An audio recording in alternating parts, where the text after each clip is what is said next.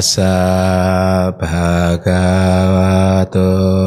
arahato sama sambuddhassa Namo tassa bhagavato arahato sama sambuddhassa Namo tassa bhagavato arahato sama sambuddhassa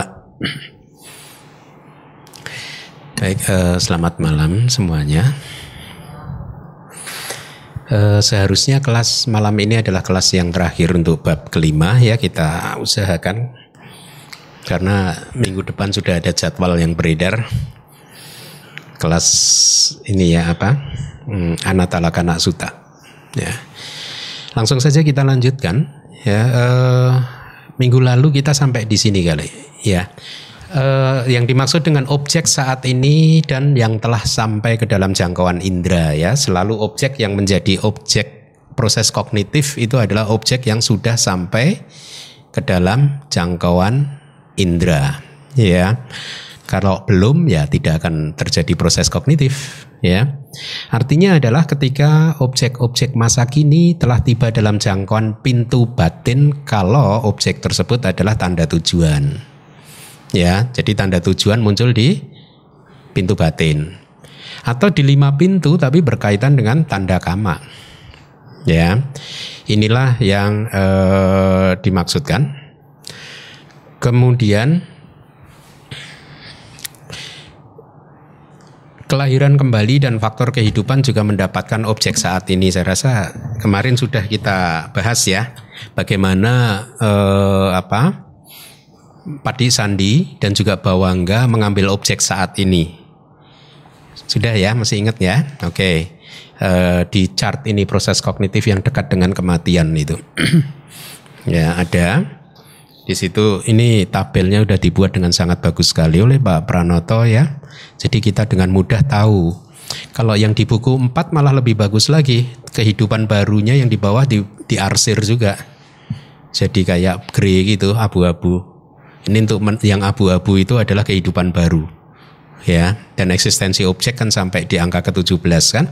Jadi mudah sekali, bagus sekali tabelnya.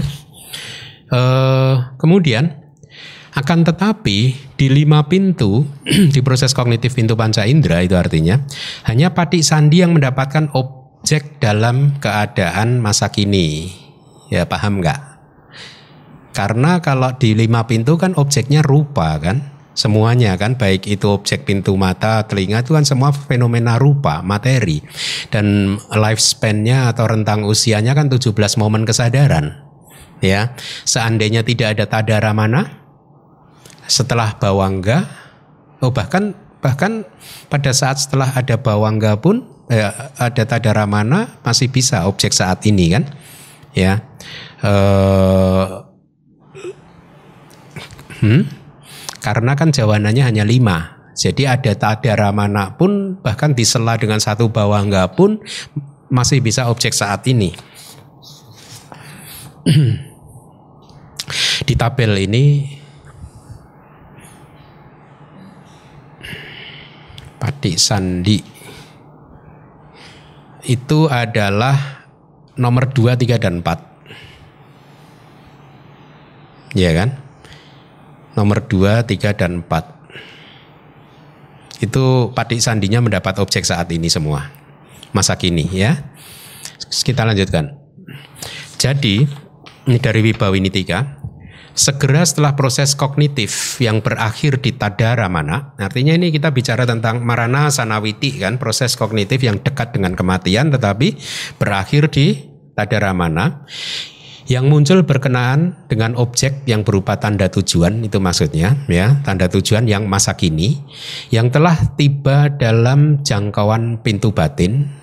Kesadaran kematian kemudian muncul ya Hal ini segera diikuti oleh patik sandi yang terjadi ketika objek mempunyai usia lima momen kesadaran dan empat bawangga. Ada nggak di tabel? Hmm, sayangnya saya tidak mendapat semua tabel. huh? Ada nggak tabel? Enggak. Di yang saya adanya di ini sih, di note sih. Anda membawa semua kan tabelnya? Atau minggu lalu sudah kita bahas ini? Sudah belum?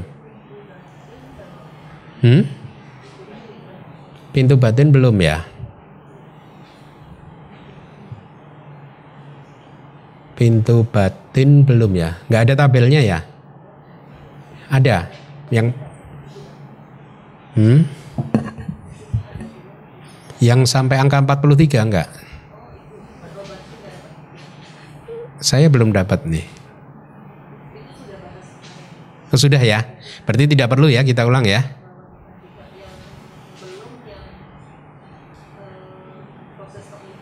Pintu batin. Tabelnya ada.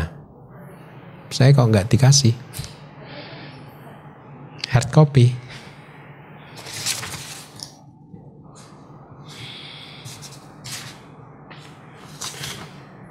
Oh iya, proses kognitif yang dekat dengan pintu batin. Uh, anda lihat tabelnya tersebut ya. Uh, tadi kan apa? Segera setelah proses kognitif yang berakhir di tadara mana, ya yang muncul berkenaan dengan tanda tujuan masa kini yang telah tiba, telah tiba dalam jangkauan pintu batin, kesadaran kematian muncul. Jadi itu yang bicara tentang poin nomor dua ya. Setelah tadaramana kan langsung cuti. Sebenarnya bisa setelah tadaramana di interval dulu sama bawangga kan, yang nomor satu itu, ya. Uh, sebenarnya mudah loh untuk memahami ini sama dengan proses kognitif pintu panca indera. Kesadaran kematian itu bisa muncul persis setelah bawangga lenyap atau eh, sorry persis setelah jawana kesadaran kematian bisa muncul atau begitu kesadaran jawana disela dulu oleh bawangga sekali kemudian baru cuti muncul berarti dua atau setelah tadaramana muncul atau setelah tadaramana disela lagi oleh bawangga. Jadi ada empat variasinya itu mudah sih sebenarnya ya. Di akhir jawana, di akhir jawana dan bawangga, di akhir tadaramana dan di akhir tadaramana dan bawangga. Variasinya begitu-begitu saja. Ya. Nah, eh, proses kognitif yang dekat dengan pintu batin Anda lihat itu tabelnya kalau uh, Anda perhatikan uh, yang nomor satu itu proses kognitif berakhir di tadaramana tetapi disela oleh bawangga dulu baru cuti cita. Yang nomor dua setelah tadaramana langsung cuti cita tidak ada bawangga. Yang nomor tiga setelah jawana disela dulu oleh bawangga kemudian cuti cita. Yang nomor empat setelah jawana langsung cuti cita ya. Itu yang dimaksud. Mari kita lanjutkan. Dan di lima pintu ketika proses kognitif terjadi sesuai dengan yang semestinya dan di lima pintu ketika proses kognitif terjadi sesuai dengan yang semestinya artinya bisa di pintu mata, telinga dan lain sebagainya berkenaan dengan warna dan lain-lain berarti bisa suara dan lain-lain kan? Ya itu warna dan lain-lain. Kalau kita membaca kitab komentar kalau ada kata dan lain-lain itu biasanya rangkaian. Ya misalkan kesadaran mata dan lain-lain artinya kesadaran mata, telinga dan seterusnya. Kalau ini warna dan lain-lain berarti warna, suara dan seterusnya, gitu ya. Berkenaan dengan warna dan lain-lain atas sesuatu yang diberikan yang telah dipersembahkan oleh sanak famili Segera setelah kesadaran kematian yang terjadi berkaitan dengan objek masa kini, Padik Sandi didapatkan mengalir berkaitan dengan objek yang mempunyai usia satu momen kesadaran. Nah ini rumit ya, saya jelaskan pelan-pelan. Anda masih ingat nggak cerita uh, seorang ayah yang mau meninggal dunia kemudian berteriak-teriak terus sampai kemudian anaknya yang kebetulan seorang biku mengkondisikan kebajikannya ya uh, memberikan ke, apa mengkondisikan supaya dia melakukan kebajikan dengan meminta sama Nera untuk mengumpulkan bunga.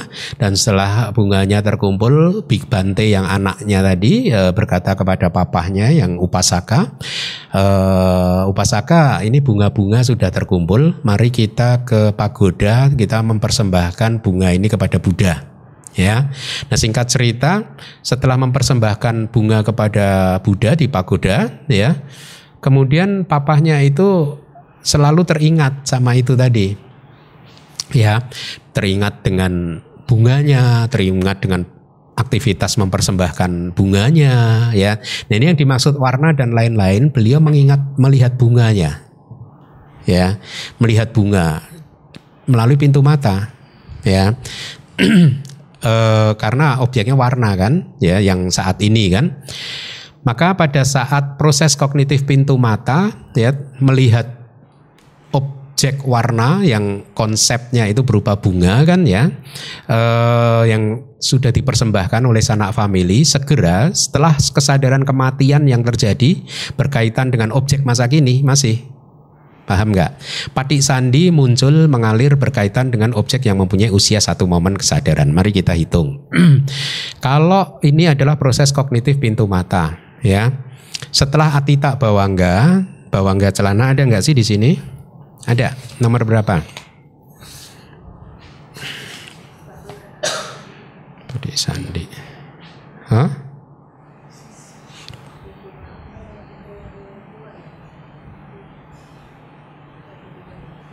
Yang kedua ya. Oh ya, Anda lihat tabel yang kedua. Patik Sandi kan muncul di momen ke-17 kan?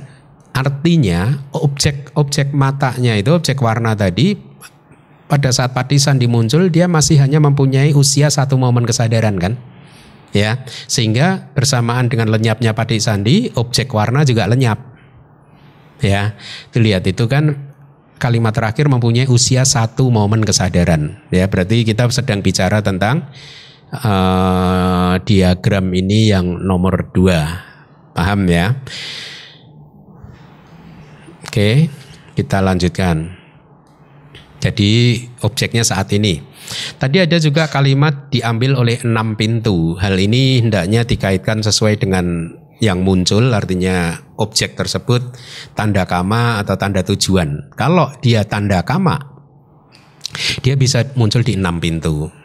Ya, tapi kalau dia tanda tujuan, dia hanya muncul di pintu yang keenam, yaitu pintu batin. Itu maksudnya ya. Uh, masih ingat pelajaran bab berapa ya? Bab tiga ya? Objek panca indera yang masa kini atau lampau itu bisa muncul di enam pintu. Salah satu dari enam pintu yaitu berupa tanda kama ya masih ingat ya. Dia bisa masa kini bisa masa lampau ya. kalau objek mental berarti apa? Bisa kama bisa tanda kama kan? Dan kalau kama selalu masa lampau ya. Tanda kama pun kalau dia objek objeknya ah, muncul di pintu batin berupa objek mental maka juga masa lampau. Ya. tapi objek bentuk masa kini itu tanda tujuan kalau di Wibawini ya. Tetapi sebenarnya ini nanti disanggah oleh Lady Sayado bahwa sebenarnya tanda tujuan itu tidak hanya objek bentuk masa kini, tetapi bisa objek suara juga. Di bukunya Lady Sayado para mata dipani itu dicantumkan misalkan seseorang mau terlahir di neraka tiba-tiba dia melihat mendengar suara orang mengerang kesakitan terbakar api gitu, mengerang kesakitan, tolong, tolong, tolong gitu. Jadi tidak harus objek bentuk itu Lady Sayado me, me, me, membuat lebih presisi gitu ya. Atau kalau seorang tersebut mau lahir di surga, dia mendengar suara musik surga. Jadi tidak harus objek bentuk untuk tanda tujuan ya. Tapi selalu uh, dia adalah masa kini. Kita lanjutkan. Sekarang kita bahas apa yang dimaksud dengan objek masa kini. Di sini Pertama tanda tujuan, ingat ini tanda tujuan ya, jadi tanda di mana makhluk tersebut akan e, terlahir lagi ya. Terangkai untuk objek masa kini, artinya tanda tujuannya adalah merupakan objek masa kini. Akan tetapi ya, tanda kama dimaksudkan hanya sebagai kama yang memproduksi patik sandi. Lalu bagaimanakah objek tersebut yang muncul diambil oleh impuls yang dekat dengan kematian menjadi masa kini? Eh, kalimat di Bawini ini kalau tidak dijelaskan pasti Anda tidak paham. Karena dijelaskan pun juga enggak. Sedih ya kalau mikirin Anda itu.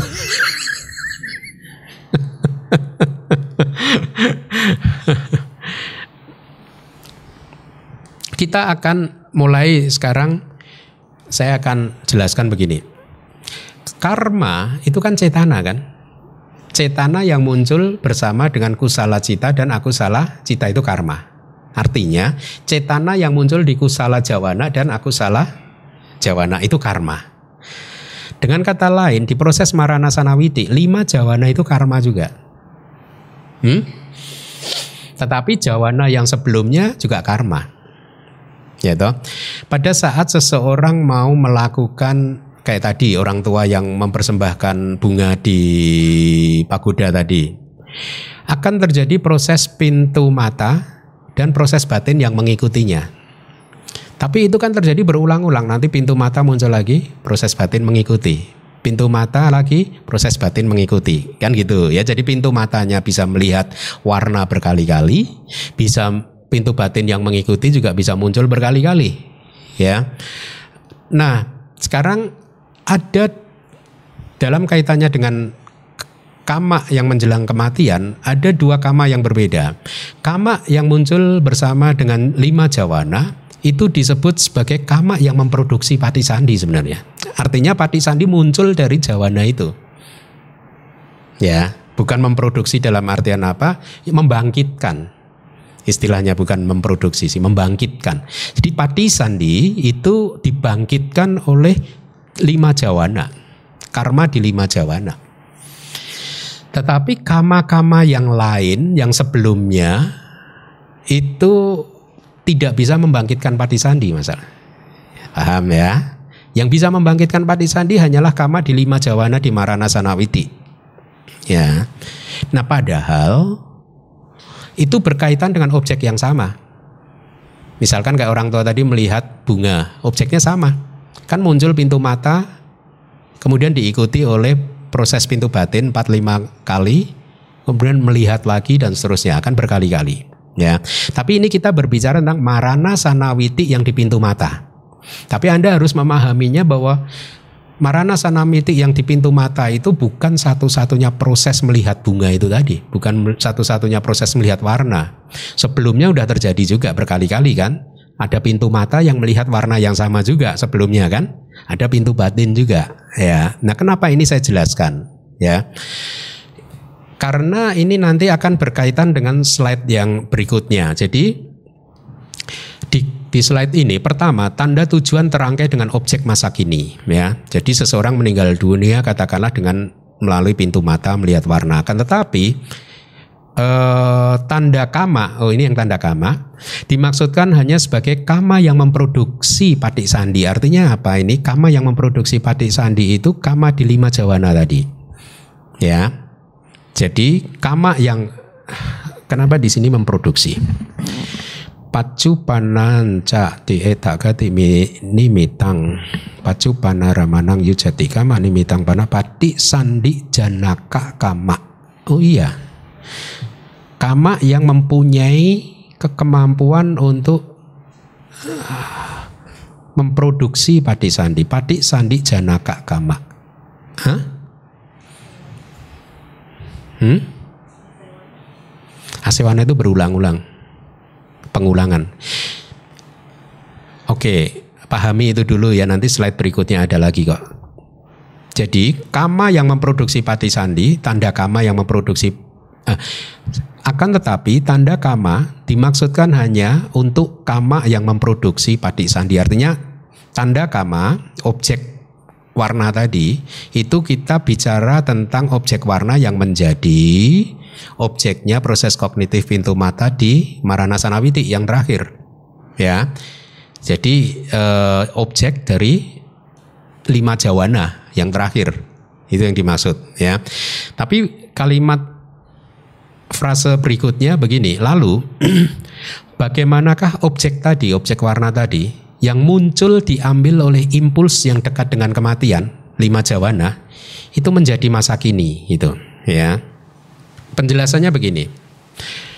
Kama yang mempersembahkan objek tidak sama dengan kama yang memproduksi padi sandi itu. Ada bahasa palinya padi sandi janaka. Ada dua jenis kama ini. Tetapi objeknya sama berkaitan dengan karma yang sama. Paham ya? Karena ini bicara tentang jawana yang berbeda. Pati Sandi Janaka atau kama yang memproduksi pati sandi itu adalah lima jawana yang terakhir, yang terakhir ya. Kemudian ada kama yang mempersembahkan objek. Itu adalah kama yang sebelumnya. Ya, yang sebelumnya. Kan aktivitas mempersembahkan bunga kan terjadi selama 15 menit katakanlah. Berarti kan dengan objek yang sama dan karma yang sama terdapat proses kognitif yang miliaran kali mungkin, jutaan kali mungkin. Tapi kita bicara tentang yang memproduksi patik sandi adalah jawana yang terakhir. Ya, tapi sebelumnya sudah ada ya. Nah, kalimat yang saya beri italik itu penting.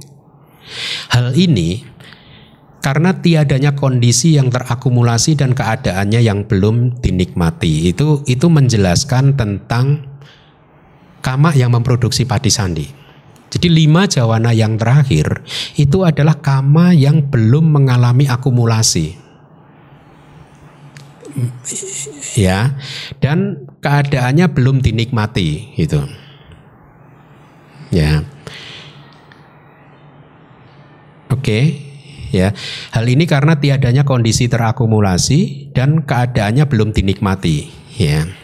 Tetapi penjelasannya atau ini ini agak melebar sedikit. Dia memberi penguatan penjelasan. Oleh karena sesuai dengan pernyataan di ini harusnya di Damasanggani sebagai hasil dari apa yang telah dilakukan dan diakumulasi itu kalimat dari Damasanggani hanya kama yang telah mendapatkan pengulangan berkali-kali menyeret patisan artinya yang telah mendapatkan pengulangan berkali-kali yang bisa menghasilkan patik sandi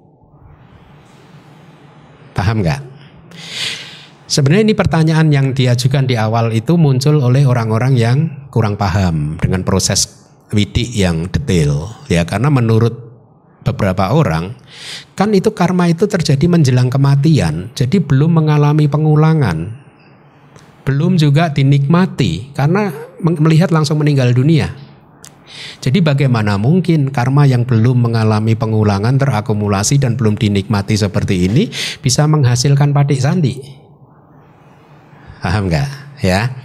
Harusnya yang bisa menghasilkan patik sandi hanyalah kama yang sudah mendapatkan repetisi pengulangan sudah muncul berkali-kali penguatan terus ribuan kali gitu ya jadi diulang berkali-kali nah penjelasan berikutnya begini dan di Patik Sambidamaga dikatakan bahwa Patik Sandi dengan akar dikondisikan oleh dua akar di momen adanya keinginan untuk lahir kembali ya. Hanya kama yang telah dilakukan dan diakumulasi yang telah dinikmati oleh nafsu kehausan atau tanha yang bisa menghasilkan resultan atau menghasilkan patik sandi dalam hal ini ya. Kita baca pelan-pelan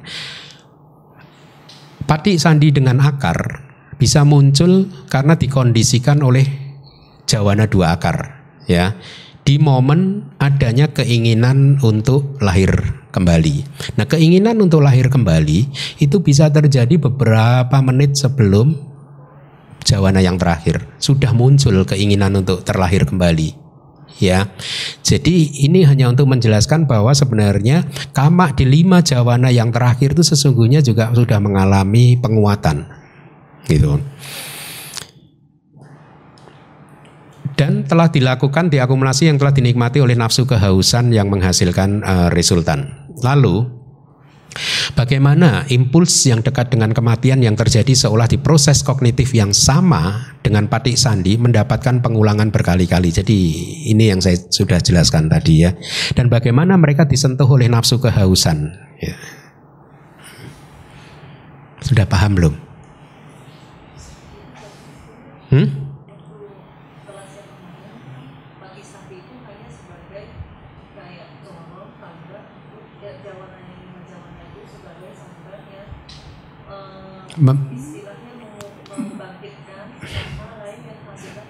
Iya.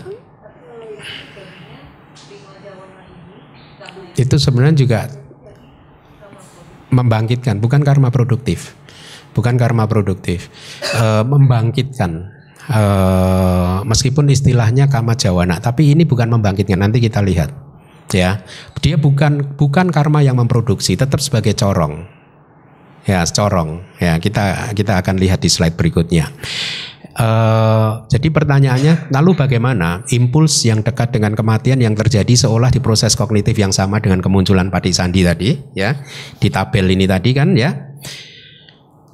Mendapatkan pengulangan berkali-kali karena hanya impuls yang sudah mendapatkan pengulangan berkali-kali terakumulasi dan dinikmati itu yang bisa membangkitkan Pati Sandi kan gitu.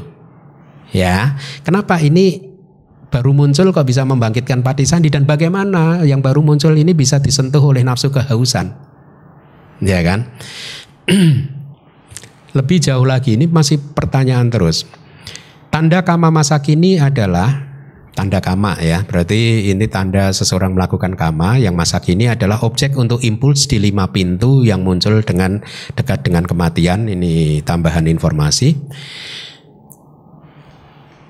Kan kama di lima pintu tidak menghasilkan pati sandi karena terlalu lemah. Nah, mulai ya dapat benang merahnya ya. Kama di lima pintu tidak bisa menghasilkan pati sandi, tidak bisa membangkitkan pati sandi karena sifatnya yang sangat lemah. Akan tetapi ketika kematian dihasilkan pada saat bunga dan lain-lain dipersembahkan oleh sanak famili yang diletakkan di dekatnya, cerita yang saya sampaikan tadi, lalu disebabkan oleh kesamaannya dengan objek di impuls pintu batin yang sebelumnya. Tadi kan proses mempersembahkan bunga katakanlah lima menit Anda bayangkan ada berapa juta proses kognitif. Itu yang dimaksud. Objeknya sama. Ya disebabkan oleh kesamaannya dengan objek di impuls pintu batin yang mampu menghasilkan padi sandi dan muncul berkaitan dengan warna dan lain-lain yang mengalir sebelum proses kognitif yang dekat dengan kematian. Itulah yang disebut karma yang memproduksi akhirnya bukan yang di jawanannya yang terakhir. Tapi sebenarnya sama. Karmanya sama. Artinya sama-sama mempersembahkan bunga tapi muncul di dalam satu proses kesamaan identitas kan ya. Jadi ini kalau abidama kita berbicara tentang presisi yang sangat tinggi momen by momen kesadaran ya. Dan lain-lain masa kini yang membentuk satu kesinambungan dengan warna dan lain-lain artinya warna, suara dan lain-lain yang sebelumnya Paham ya? Yang diambil oleh impuls yang dekat dengan kematian. Nah, itu dikatakan sebagai tanda kama. Paham nggak? Jadi sebenarnya kalau kita bicara marana sanawiti munculnya di proses kognitif pintu mata itu sudah melalui pengulangan sebelumnya juga.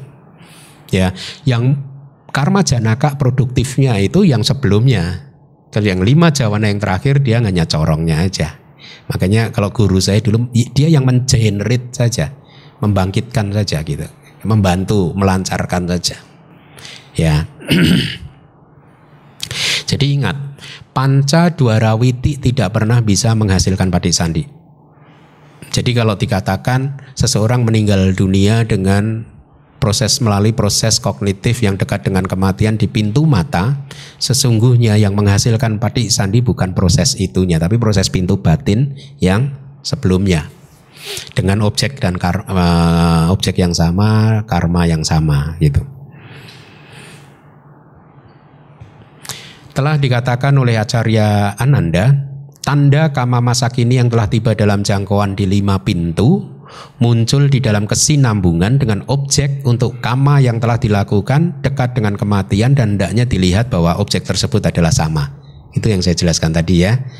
Jadi di dalam melakukan kama, mempersembahkan bunga yang lima menit tadi muncul miliaran proses kognitif. Objeknya sama, aktivitasnya sama, actionnya sama. Nah, kita masuk ke uh, bab uh, apa bagian yang lain. Uh, ada PIC yang membacakan. Dalam hal penyambung kelahiran kembali di lingkup materi halus, objeknya adalah hanya tanda kama atau konsep. Paham nggak? Objek uh, penyambung kelahiran kembali di lingkup materi halus, objeknya hanyalah tanda kama. Ya, tanda kama itu berarti apa? Objek jananya kan ya nimitanya kan. Ya nimita itu bukan realitas hakiki. Nimita itu bukan para mata dhamma. Nimita itu konsep makanya tanda kama atau konsep. Kemudian silakan. Demikian juga dalam hal penyambung kelahiran kembali di alam non materi Objeknya adalah tanda kama dan hanya yang lebih tinggi atau konsep sesuai dengan yang semestinya. Masih ingat nggak kesadaran jana arupa yang pertama itu objeknya adalah apa? Konsep kan? Konsep angkasa kan? Ruang kan? Kalau arupa jana yang kedua objeknya apa? Kesadaran jana yang pertama kan? Itu kan para mata kan? Ya, realitas hakiki. Kesadaran arupa yang ketiga objeknya apa? lenyapnya kesadaran jana yang pertama kan apa itu konsep Kesa objek dari arupa jana yang keempat apa Hah? Kesad kesadaran jana yang uh, yang kedua atau ketiga? Ketiga. Ketiga. Ya. Untung saya nggak mau ikut-ikut.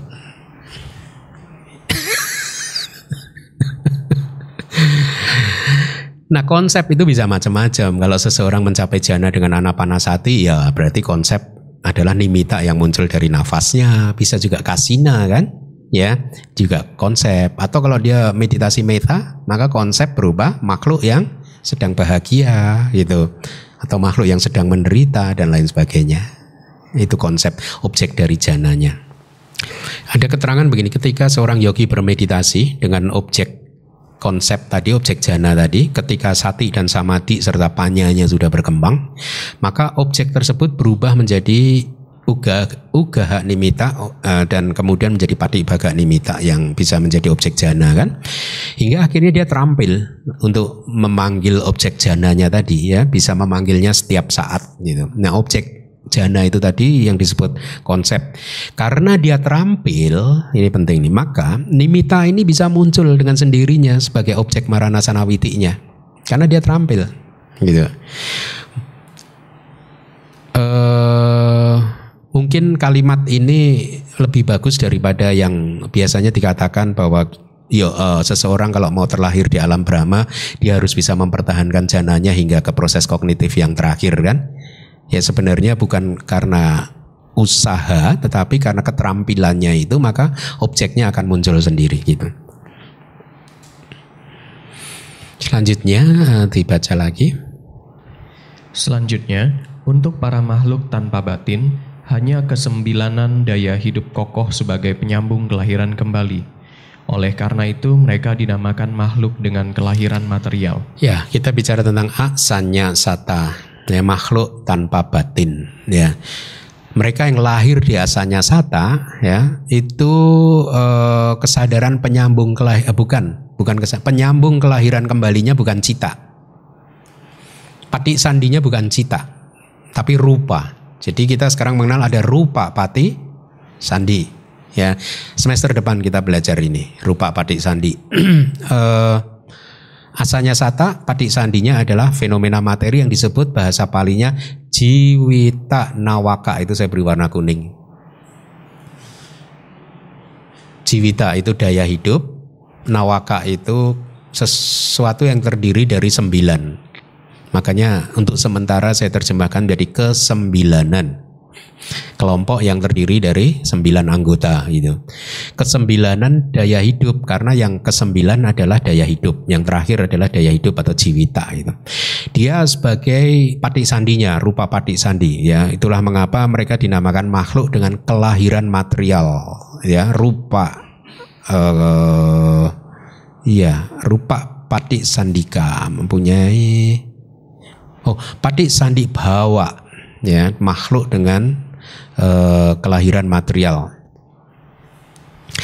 Pertanyaannya, lalu bagaimana dengan bawangga dan sutinya untuk asanya sata ini? Setelah, setelah lahir di asanya sata, hmm? ada bawangganya nggak? Nggak ada. Ada cutinya nggak? Nggak ada. Kenapa? Karena di sepanjang kehidupannya tidak ada fenomena mental yang muncul gitu. Tubuhnya seperti patung gitu. Tapi bedanya ada jiwitindrianya. Sehingga masih ada daya hidupnya. Tapi daya hidup rupa, bukan mental, bukan cetasika. Tapi rupa jiwitindria gitu ya. Selanjutnya silakan dilanjutkan. Mereka yang lahir di alam non-materi adalah makhluk dengan kelahiran Ya, non-material. saya rasa ini Anda sudah paham ya. Eh, Padi Sandinya juga sudah paham ya. Kemudian, Sisanya adalah makhluk dengan kelahiran material dan non-material. jadi ini Acarya Anuruddha sedang membicarakan tentang variasi makhluk. Ada makhluk yang terdiri dari agregat materi saja, seperti asalnya sata, berarti dia makhluk dengan berapa agregat? Satu, eka wokara bawa. Bahasa palinya. Eka ini satu, wokara. A-nya itu panjang, bawa itu kehidupan. BHA panjang VA. Bawa. Eka wokara bawa. Jadi kehidupan dengan satu agregat, dengan satu faktor. Kalau ru- arupa Brahma berarti dia makhluk berapa agregat? Empat. Berarti catu wokara bawa. Kalau makhluk lainnya berapa agregat? Eh, rupa Brahma berapa agregat? Lima tetap. Berarti panca wokara bawa. Manusia, dewa juga sama. Kemudian penghuni apaya juga sama. Berarti kita mengenal tiga jenis makhluk berdasarkan agregatnya yaitu eka wokara bawa, catu wokara bawa, panca wokara bawa. Nanti akan Anda akan ketemu lagi istilah-istilah ini eh, berkali-kali di bab-bab eh, selanjutnya. gitu. Selanjutnya, ini menarik ini. Yuk. Ketika seseorang meninggal dunia dari alam non-materi, dia terhindar dari alam non-materi yang lebih rendah dan menembus alam non-materi yang superior. titik. Jadi siapa pun yang lahir di Brahma Arupa setelah kehidupannya saat itu dia tidak akan lahir di alam yang di bawahnya. Ya, dia hanya akan lahir di tempat yang sama atau lebih tinggi ya atau eh, manusia kama wacara bumi yang kama sugati eh, bumi kelahiran yang penuh dengan kebahagiaan ya dilanjutkan Dia bisa terlahir di alam indriawi dengan tiga akar. titik di situ hanya disebutkan alam indriawi dengan tiga akar berarti tertutup kemungkinan lahir di ap paya kan? Ya karena apaya tidak tiga akar kan? Ya. Dan juga tertutup di mana? Satu maharajika yang rendah. Dan juga tertutup kemungkinan kelahiran sebagai seorang yang cacat sejak lahir. Ya. Dan juga tertutup kemungkinan untuk lahir dua akar. Ya. Enak ya? Enak ya tiga akar langsung bonus bonus. Jananya masih kuat ya. Efek dari jana yang muncul berkalpa-kalpa kan? Wajar ya masuk akal ya. Lanjutkan. Ketika meninggal dunia dari alam materi halus, dia tidak akan terlahir tanpa akar. Stop. Ketika meninggal dunia dari alam materi halus atau bumi materi halus, artinya dia Brahma, rupa Brahma, Brahma materi halus, meninggal dunia dari alam tersebut, dia tidak akan terlahir tanpa akar. Artinya apa? Dia bisa terlahir di Brahma di bawahnya, di surga, alam manusia, stop. Atau dia bisa naik ke atas, lebih tinggi lagi, bisa ke mana-mana. Ya, terus Dari tiga akar di semua alam indriawi, dia lahir di mana pun. Stop. Jadi kalau ada manusia atau dewa yang tiga akar, ya itu maksudnya kan di alam indriawi kan, berarti merujuk kepada alam manusia dan dewa yang tiga akar, ya, dia bisa lahir ke mana pun. Artinya apa ya juga bisa loh. Tapi sampai ke arupa juga bisa. Ke mana pun, ke mana pun. Asalnya sata juga bisa. Ya ke mana pun gitu. Terus Sisanya, mereka yang meninggal dengan dua dan tanpa akar, lahir hanya di alam indriawi. Nah, jadi makhluk dua akar atau tanpa akar, dia hanya bisa lahir di alam indriawi. Makhluk di empat apaya tidak bisa langsung ke rupa Brahma. Dia bisa ke alam indriawi yang lainnya saja. Bisa ke surga nggak? Bisa. Ya, yang nggak bisa dia berlatih jana kan? Nggak bisa kan? Baik. Nah, para Brahma tidak bisa melatih jana yang lebih rendah karena eh, di arupa ya karena ketika mereka mendapatkan arupa jana maka jana yang lebih rendah lenyap. Hmm. Jadi khusus untuk arupa jana. Itulah mengapa arupa Brahma tidak lahir di alam Brahma di bawahnya. Khusus untuk arupa ya. Kalau yang rupa tidak seperti itu. Mengapa rupa Brahma tidak lahir di rupa wacara? Ya. Jadi ada cerita begini. Ketika menjadi manusia, dia menguasai semua jana, ya sehingga kemudian setelah kelahirannya di alam manusia, dia lahir di katakanlah di arupa bumi yang keempat, ya. Maka di sana mereka kehilangan semua jana yang lebih rendah, ya. Kenapa arupa Brahma tidak akan lahir sebagai Dwi Hetuka Pugala? individu yang memiliki dua akar ya. Penjelasan dari kitabnya begini. Karena arupa Brahma yang jatuh dari bumi arupa artinya meninggal dari alam arupa, bumi arupa dan dia lahir di kama wacara bumi sebagai manusia atau sebagai dewa, dia lahir di kama wacara bumi sebagai manusia atau sebagai dewa itu melalui kekuatan upacara samati dia. Makanya masih tiga akar. Ya upacara samatinya masih. Arupa Brahma kehilangan jananya di arupa bumi dan kemudian jatuh di kama bumi. Jadi kalau ada Brahma arupa lahir di alam manusia, berarti dia kehilangan jananya di sana. Gitu, ya. Lahir dengan kekuatan upacara samati yang pernah dicapai Oh ini ada penjelasan. Lahir dengan kekuatan upacara samati yang pernah dicapai waktu lahir jadi manusia dulu sebelum jadi arupa Brahma. Jadi masih itu yang menjadi karma produktifnya. Gitu. Upacara samati tersebut menjadi karma produktif yang menghasilkan padik sandi dengan tiga akar ya dan tidak dua akar. Hal ini karena upacara samati yang didapatnya dulu sangat kuat ya sehingga dia bisa menghasilkan arupa jana kan ya. Ketika meninggal dunia dari alam materi halus, dia tidak akan terlahir tanpa akar. Tadi ada kalimat seperti itu. Eh, saya do saya mengatakan bahwa semua Brahma tidak bisa lahir jadi manusia dengan dua akar ya, jelas ya. Ya, saya, saya rasa jelas.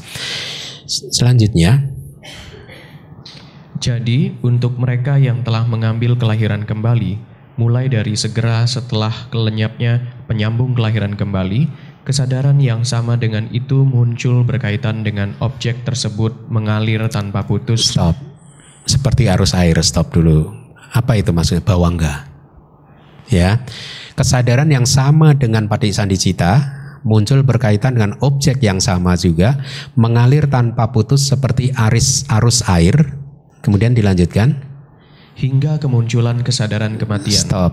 Ya, hingga kesadaran yang terakhir, kesadaran kematian. Tapi ada kalimat terakhirnya frasenya. Silakan. Andy. Selama tidak ada kemunculan ya, proses kognitif. Itu kuncinya. Selama tidak ada kemunculan proses kognitif, maka arus kesadaran akan mengalir deras seperti arus sungai dalam bentuk muncul lenyap kesadaran bawang enggak atau faktor kehidupan. Ya. Selanjutnya. Oleh karena menjadi faktor esensial di dalam kehidupan, maka kesadaran ini disebut sebagai rangkaian faktor kehidupan. Ya, itu bawangga. Bawa itu kehidupan, angga itu faktor. Makanya saya terjemahkan jadi faktor kehidupan. Nah, sekarang Anda berarti paham. Patik sandi sampai cuti cita. Ya. Seseorang lahir sampai seseorang meninggal dunia. Di tengah-tengahnya akan terus mengalir bawangga untuk merangkai kehidupan, untuk menyambung, menjaga kehidupan. Selama tidak ada objek yang masuk ke dalam jangkauan pintu, enam pintu. Atau dengan kata lain, selama tidak ada witi, proses kognitif yang menyela. Ya, sehingga dengan kata lain sebenarnya kehidupan kita ini tidak lain dan tidak bukan kalau di gambarkan dari kemunculan Pati Sandi sampai cuti cita. Pati Sandi kemudian 15-16 bawangga, kemudian proses kognitif pintu batin yang bawa nikanti itu kan. Kemudian bawangga lagi, habis itu witi bisa dari pintu panca indera, bisa dari pintu batin. Kalau disederhanakan berarti Pati Sandi, bawangga, witi, bawangga, witi, bawangga, witi, bawangga, witi, bawangga, witi, bawangga, witi, sampai cuti gitu terus kecuali ada pencapaian pencapaian tertentu ya jadi itu pun masuk dalam proses kognitif itulah kehidupan di luar arus ini tadi sudah tidak ada lagi apa-apa Ya begitu itu. Patik sandi, bawangga, witik, bawangga, witik, bawangga, witik, bawangga, witik, cuti cita. Jadi kehidupan tidak lain dan tidak bukan adalah proses yang saling bergantian antara proses kognitif dan bebas proses. Oke, setuju ya. Bagaimana dengan Arya Pugala? Makhluk suci, individu suci, ya semua Arya meninggal dengan cutinya berapa akar? Ya bagus tiga akar. Kenapa?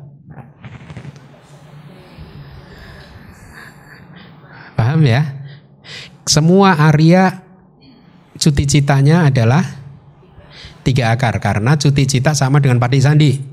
Pati sandinya tiga akar karena kalau tidak tidak kalau tidak tiga akar dia tidak bisa mencapai absorpsi dan tidak bisa mencapai maga pala. Ya. Ya itu itu uh, maksudnya.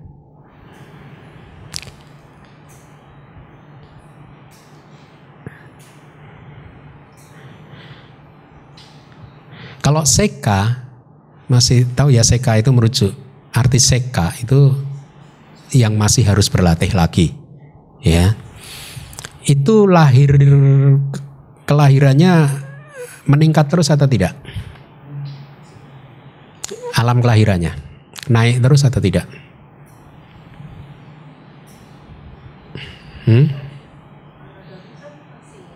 Anagami pasti naik terus. Hah? Bagaimana dengan sakadagami? se seorang manusia mencapai tingkat kesucian sakadagami terus nggak mencapai kemajuan lagi meninggal sebagai sakadagami. Dia lahir di mana? Alam surga ya. Uh, atau kalau menguasai jana ya bisa di Brahma kalau dia menguasai jana kan. Tetapi kemudian nah turun lagi kan habis naik turun lagi tapi mencapai pencerahan nggak apa-apa ya saya saya tanyakan ini supaya wawasan Anda lebar luas ya. Nah, kalau individu sucinya adalah Brahma, dia bisa turun lagi nggak? Nggak bisa. Kelas lalu udah ya kayaknya ya. Hmm? Kalau arahat naik atau turun? Hah? Oh pinter ya sekarang ya. Aduh. Saya kalah pinter. Mari kita lanjutkan. Segera setelah lenyapnya penyambung kelahiran kembali artinya segera setelah kelenyapan padi sandi. Kesadaran yang sama dengan itu artinya kesadaran yang mirip yaitu bawangga. Selama tidak ada kemunculan proses kognitif artinya selama tidak ada proses kognitif di sela-selanya muncul gitu. Kemudian syairnya dilanjutkan. Di akhir kehidupan, setelah menjadi kesadaran kematian yang menyebabkan terjadinya kematian, kesadaran tersebut lenyap. Ya, paham ya. Setelah uh, munculnya kematian, maka bawangga tadi lenyap.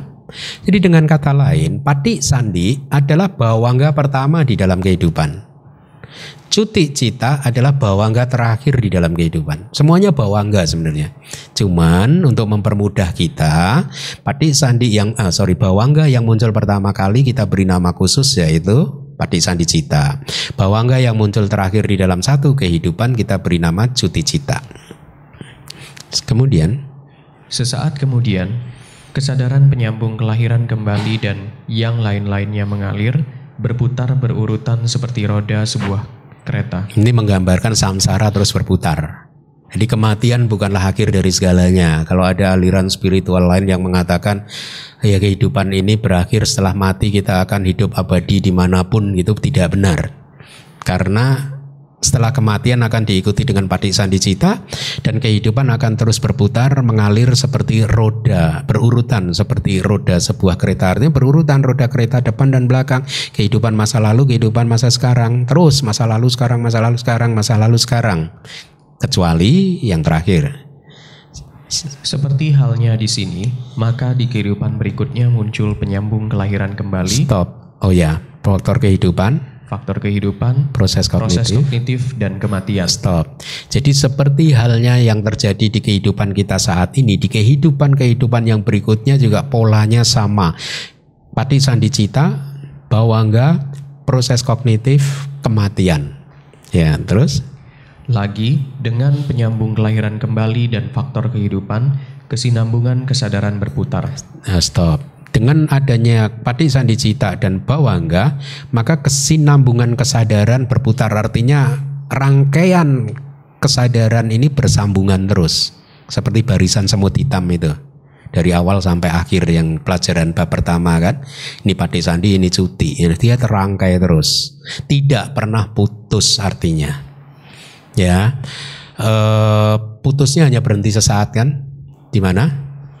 Asanya sata, kemudian niroda samapati dan keluar dari samsara. Kemudian silakan dilanjut.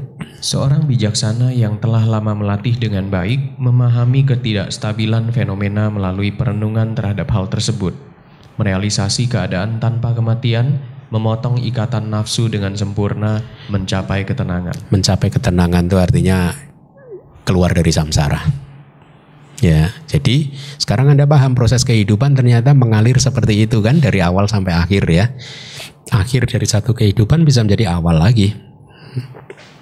Nah, eh, ini penjelasannya seperti halnya di kehidupan ini terdapat pati sandi bawangga witi dan cuti seperti itu juga akan terjadi di kehidupan berikutnya demikian kesinambungan kesadaran terus berputar elemen eh, tadi ada eh, nir elemen nibana tanpa pelekatan terhadap kelahiran kembali yang tersisa tadi nggak ada ya di syair ya jadi ini adalah jadi nanti di bab bab oh bab depan bab ke-6 kita akan belajar sedikit tentang nibana.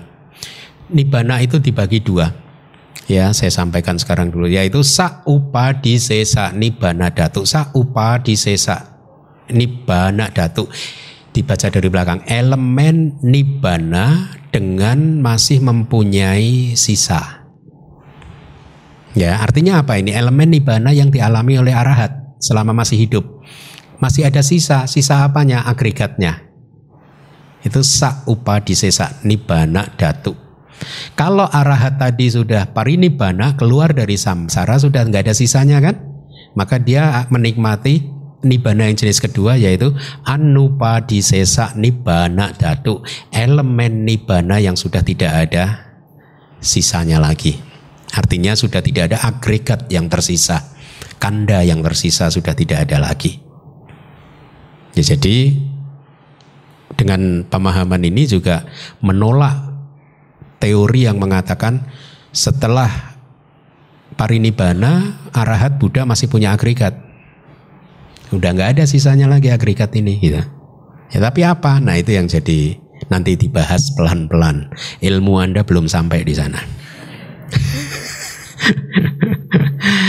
Kalau di sini itu disebut nir upadisesa nibana datu sama sih. Ya, nir itu kan tanpa, tiada, nir, nir. Kita juga mengambil itu ke bahasa Indonesia kok. Nirlaba, artinya apa nirlaba? Tanpa, tanpa keun- sama lah, sama. Nir upadisesa nibana datu atau anupadisesa nibana datu. Elemen nibana tanpa pelekatan terhadap kelahiran kembali yang tersisa gitu. Oh, mencapai ketenangan itu mencapai itu tadi artinya. Kan tadi ada syair mencapai ketenangan kan berarti mencapai elemen nibana tanpa pelekatan terhadap kelahiran kembali lagi. upadisesa upadi anupadisesa upadisesa upadisesa itu dua kata. Upadi plus sesa. Sesa itu sisa upadi itu kita ketemu ya. Substrat di buku manual kedua atau apa? Substrat itu ah, bahan baku. Hmm? Hmm? pakinaka ya. Substrat kita ketemu itu. Upadi jadi an upadisesa sudah tidak ada lagi bahan baku yang tersisa. Ibaratnya api udah habis minyaknya bahan baku yang lainnya habis padam. Itu artinya. Baik eh, pas satu jam tapi saya akan eh, sampaikan kepada anda karena eh, tabel ini juga bagus. Mungkin nanti bisa minta tolong Pak Pranoto untuk membuatnya ya. Tabel ini bagus. Ada ya di slide anda ya? Ada ya? Kita baca pelan-pelan. 31 itu nomor alam atau buminya. Neither perception nor non perception itu adalah uh, newasanya nasanya. Jadi ini arupa bumi yang keempat. Uh, kita baca dulu, dulu judulnya. Tabel 57 itu adalah penentuan untuk kelahiran kembali ya tujuan untuk kelahiran kembali.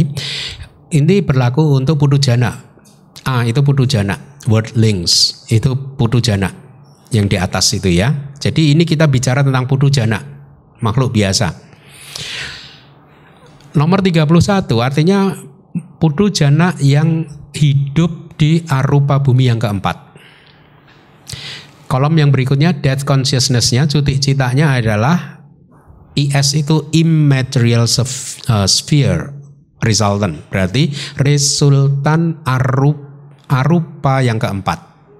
Ya, itu kesadaran kematiannya. Nah, yang menarik adalah kolom berikutnya. Di bumi mana saja dia bisa lahir. Anda lihat di bumi 5 sampai 11. 5 sampai 11 nomor 5 itu manusia. 6 di atasnya adalah dewa. Berarti 5 tambah 6 11 kan? Kalau 1 2 3 4 apa ya? Ya, berarti putu jana yang hidup di alam atau bumi arupa yang keempat, dia bisa lahir di 5 sampai 11 alam manusia sampai alam dewa, koma atau tetap di alam itu. Tidak bisa turun kan? Tidak bisa di Brahma yang lainnya kan? Tetap di situ. Kemudian kolom yang berikutnya rebirth consciousness-nya itu kesadaran patik sandinya ya. E, bisa karena kalau dia tetap ya dia tetap arupa wipaka yang keempat kalau dia tetap di situ tapi kalau dia turun ke kama sugati bumi manusia atau dewa maka dia 3 RTD itu three rooted atau tiga akar ya. Sense fear resultant ada empat salah satu.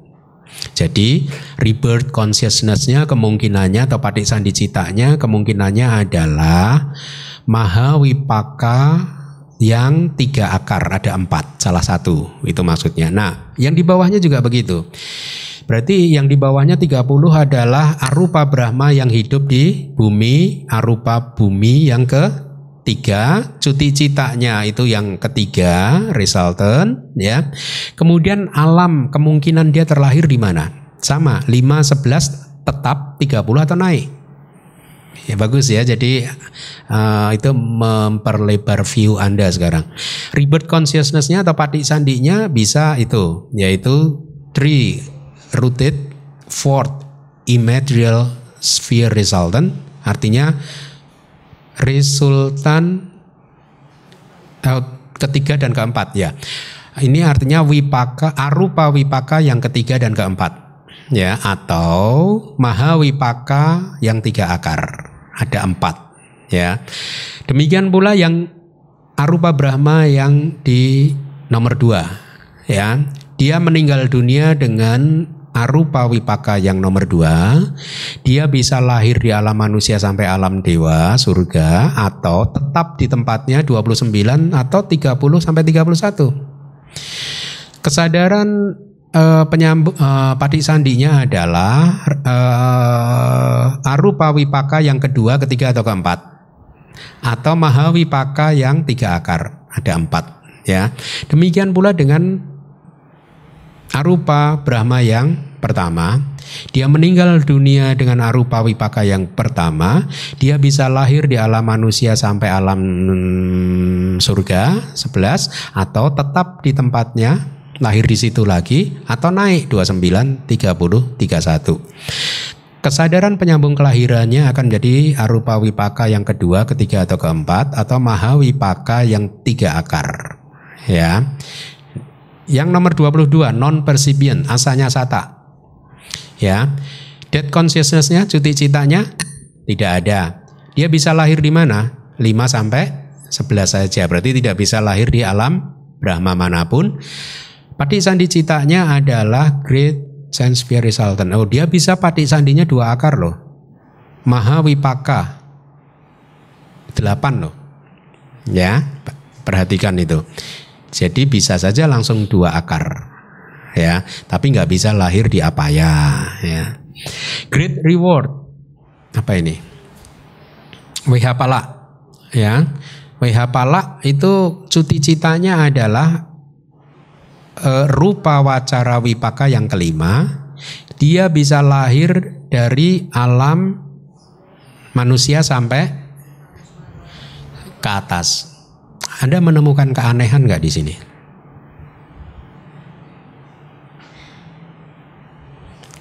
Saya tidur sebentar nanti kalau udah tahu jawabannya kasih tahu saya. Ya. Ayo berpikir ada keanehan nggak di tabelnya Biku Body ini? Hmm?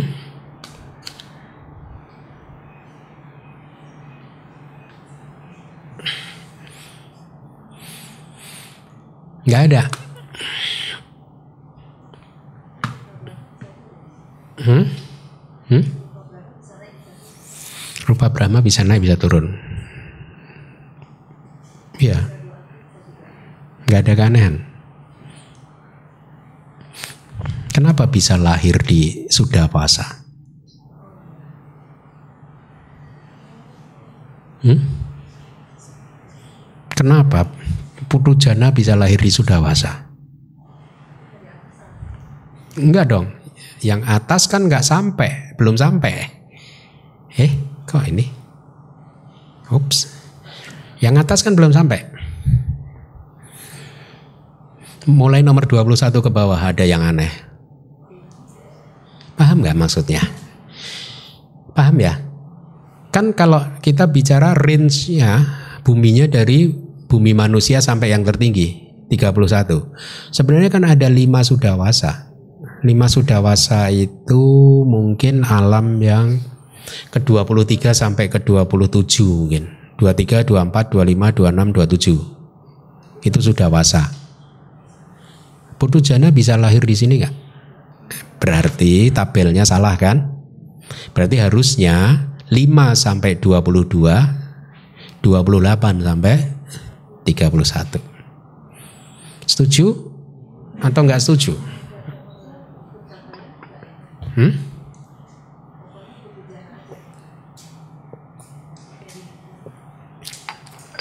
Sekarang maksudnya gimana?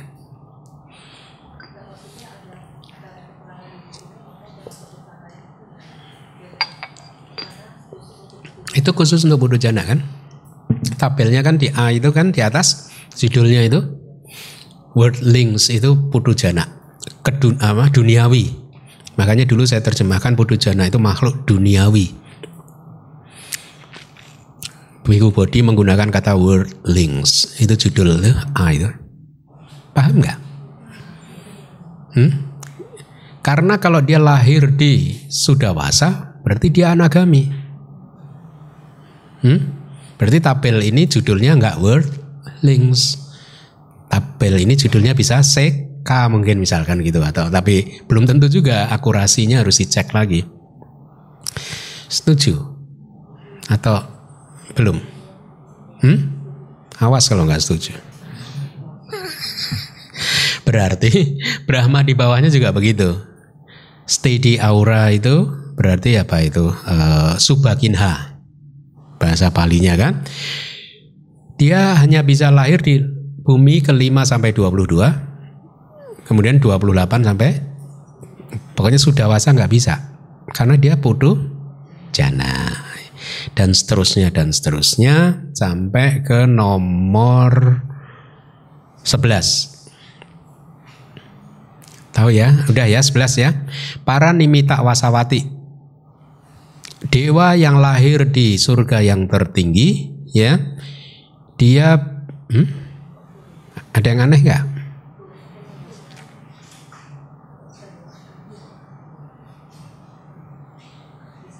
Memang bisa. Padi sandinya memang bisa kan, ya nggak bisa kan tanpa akar. Oh iya, dia bisa lahir di sana karena dua akar. Iya.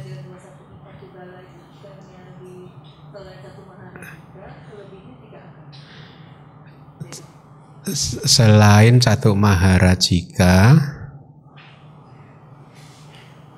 tiga akar dan dua akar ya. Ada tabel.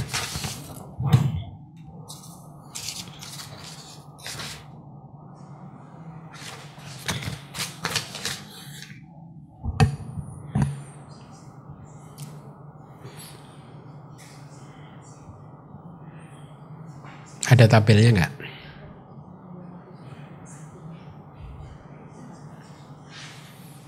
Enggak harusnya tetap uh, yang nggak ada hanya tanpa akar sih. Hah? Hah?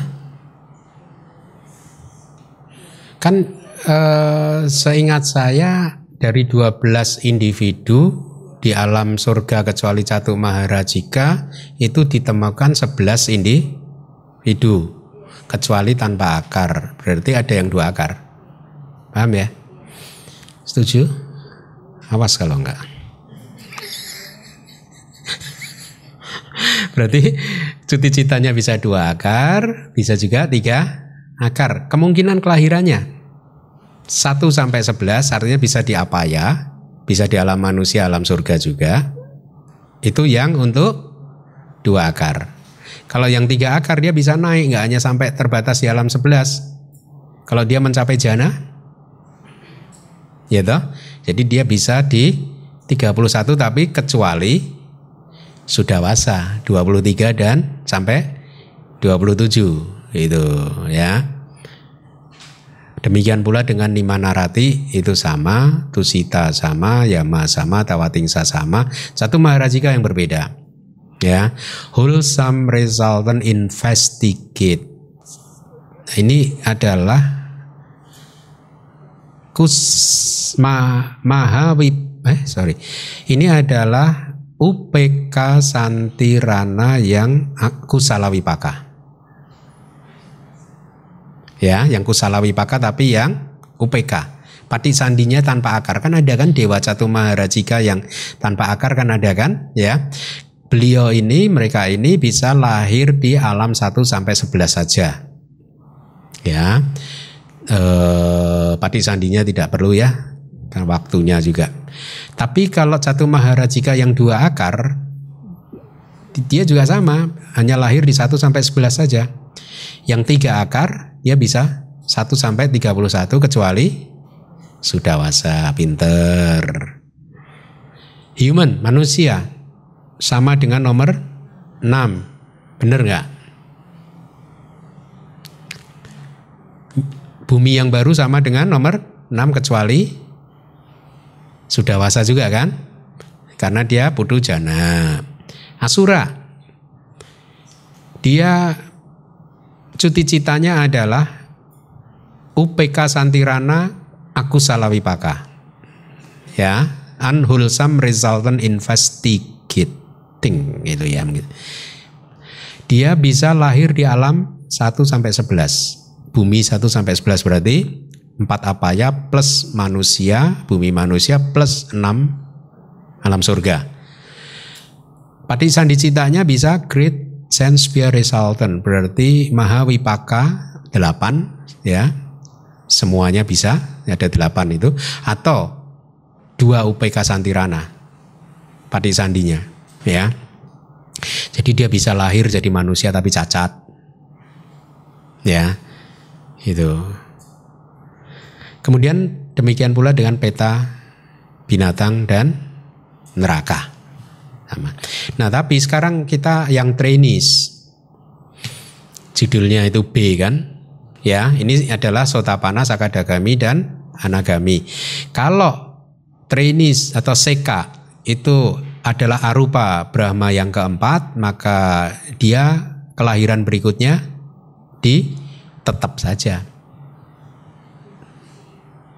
Ya, kenapa? Kok nggak bisa turun ke alam yang di bawahnya atau mungkin alam manusia? Karena makhluk suci yang sudah terlahir di tiga alam yang teratas, ingat nggak? Apa saja? Wehap pala, mama mama, ama, akanida, sama ini.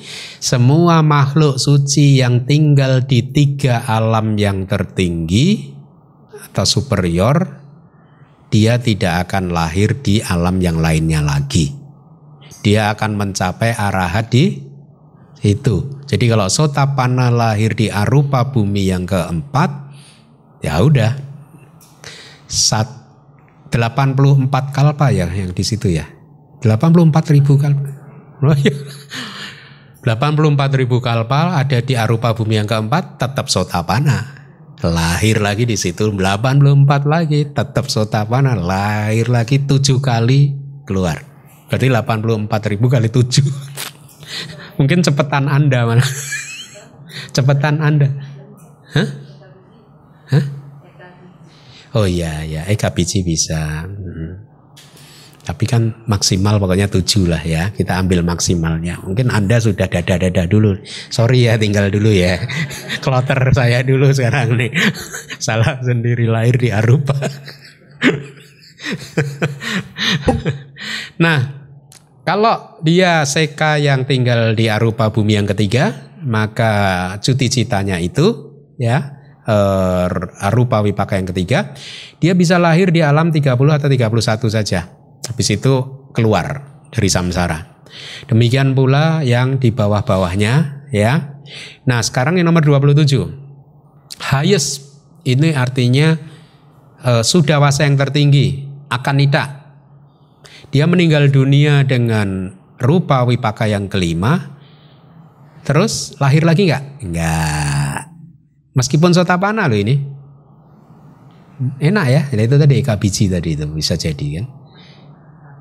Langsung karena dia alam tertinggi. Hah? Oh iya. Sorry. Saya pikirannya WH pala tadi. Pikirannya saya pikir WH pala. Sorry, sorry. Terima kasih, terima kasih. Ini anagami, berarti ini adalah A, rahat. Eh, sorry, anagami. dia menjadi arahat di situ dan udah nggak lahir lagi dia di situ, keluar. Karena sudah tertinggi anagaminya ya. Tetapi kalau yang di bawahnya itu masih uh, sudah wasa, nomor 27 sampai nomor 23 itu sudah wasa. Ya uh, yang 26 itu dia hanya akan lahir di atasnya. Bahkan tetap saja tidak. Tetap naik ke atas. Memang gitu kan? Naik-naik terus kan begitu masuk sudawasa kan? Enggak, enggak naik. Teksnya begitu dari dari yang lalu juga dia akan naik-naik naik terus gitu. Kemudian yang nomor 24 juga akan hanya lahir di 25, 26 dan 27.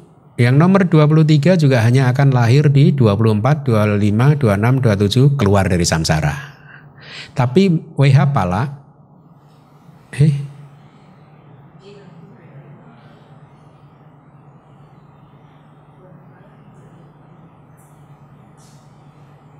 Ah, ini menarik nih. Masih bisa lahir di situ lagi ya. Ini WH pala kan? Berarti dia masih bisa lahir di situ kalau dia katakan asotapana dia tetap lahir di situ. Atau kalau dia hmm, dia anagami lahir di atasnya. Ini salah lagi nih. Hmm? Ini WH pala ini arti, harusnya 21 eh, harusnya ini sama dengan tadi akan tidak Oh, bukan. WH pala hanya akan lahir di alam 21 lagi. Sama dengan tadi arupa yang keempat. Dia tidak bisa lahir di yang lain lagi karena WH pala, akanita dan arupa yang keempat itu adalah tiga bumi yang tertinggi. Semua makhluk Arya yang lahir di sini sudah tidak akan keluar lagi. Dia akan di situ lagi, gitu. Ya. Berarti salah lagi ya nomor 21 mungkin Pak Pranoto itu hanya akan lahir di 21 saja. Persis sama dengan yang nomor 31 tadi. Dia akan di situ terus sampai arahat.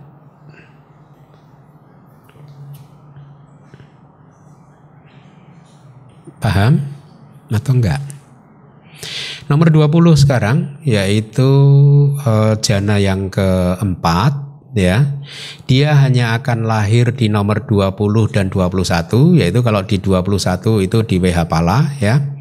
Kalau sudah di situ dia hanya akan di situ lagi atau dia lahir sebagai anagami.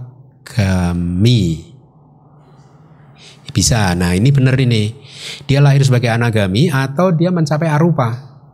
Ini benar karena karena ini bukan agak bawah, bukan alam kehidupan yang tertinggi. Kalau tadi yang WH pala nggak bisa begitu. Paham ya? Demikian pula dengan yang di bawahnya itu sama. Sama ya. Sama yang berikutnya nomor 17 juga sama ya eh, penjelasannya sampai ke Brahma yang lain. Nah, sekarang nomor 11, para nimita wasawati. Kalau dia Arya yang lahir di sini meninggal dunianya dia bisa turun lagi ke alam manusia atau di alam surga yang lain ya atau dia kalau anagami dia masuk ke sudawasa atau dia mencapai arupa jana sehingga dia lahir di arupa bumi demikian pula dengan surga-surga yang lain ya jadi kalau manusia ada nggak ya yang nomor lima itu yang terakhir manusia berarti apa Hah? bisa ke mana-mana kan sama kan? Sama ya? Baik, jadi dengan demikian selesailah bab 5 tanpa terasa kita sudah selesai lebih dari separuh jalan.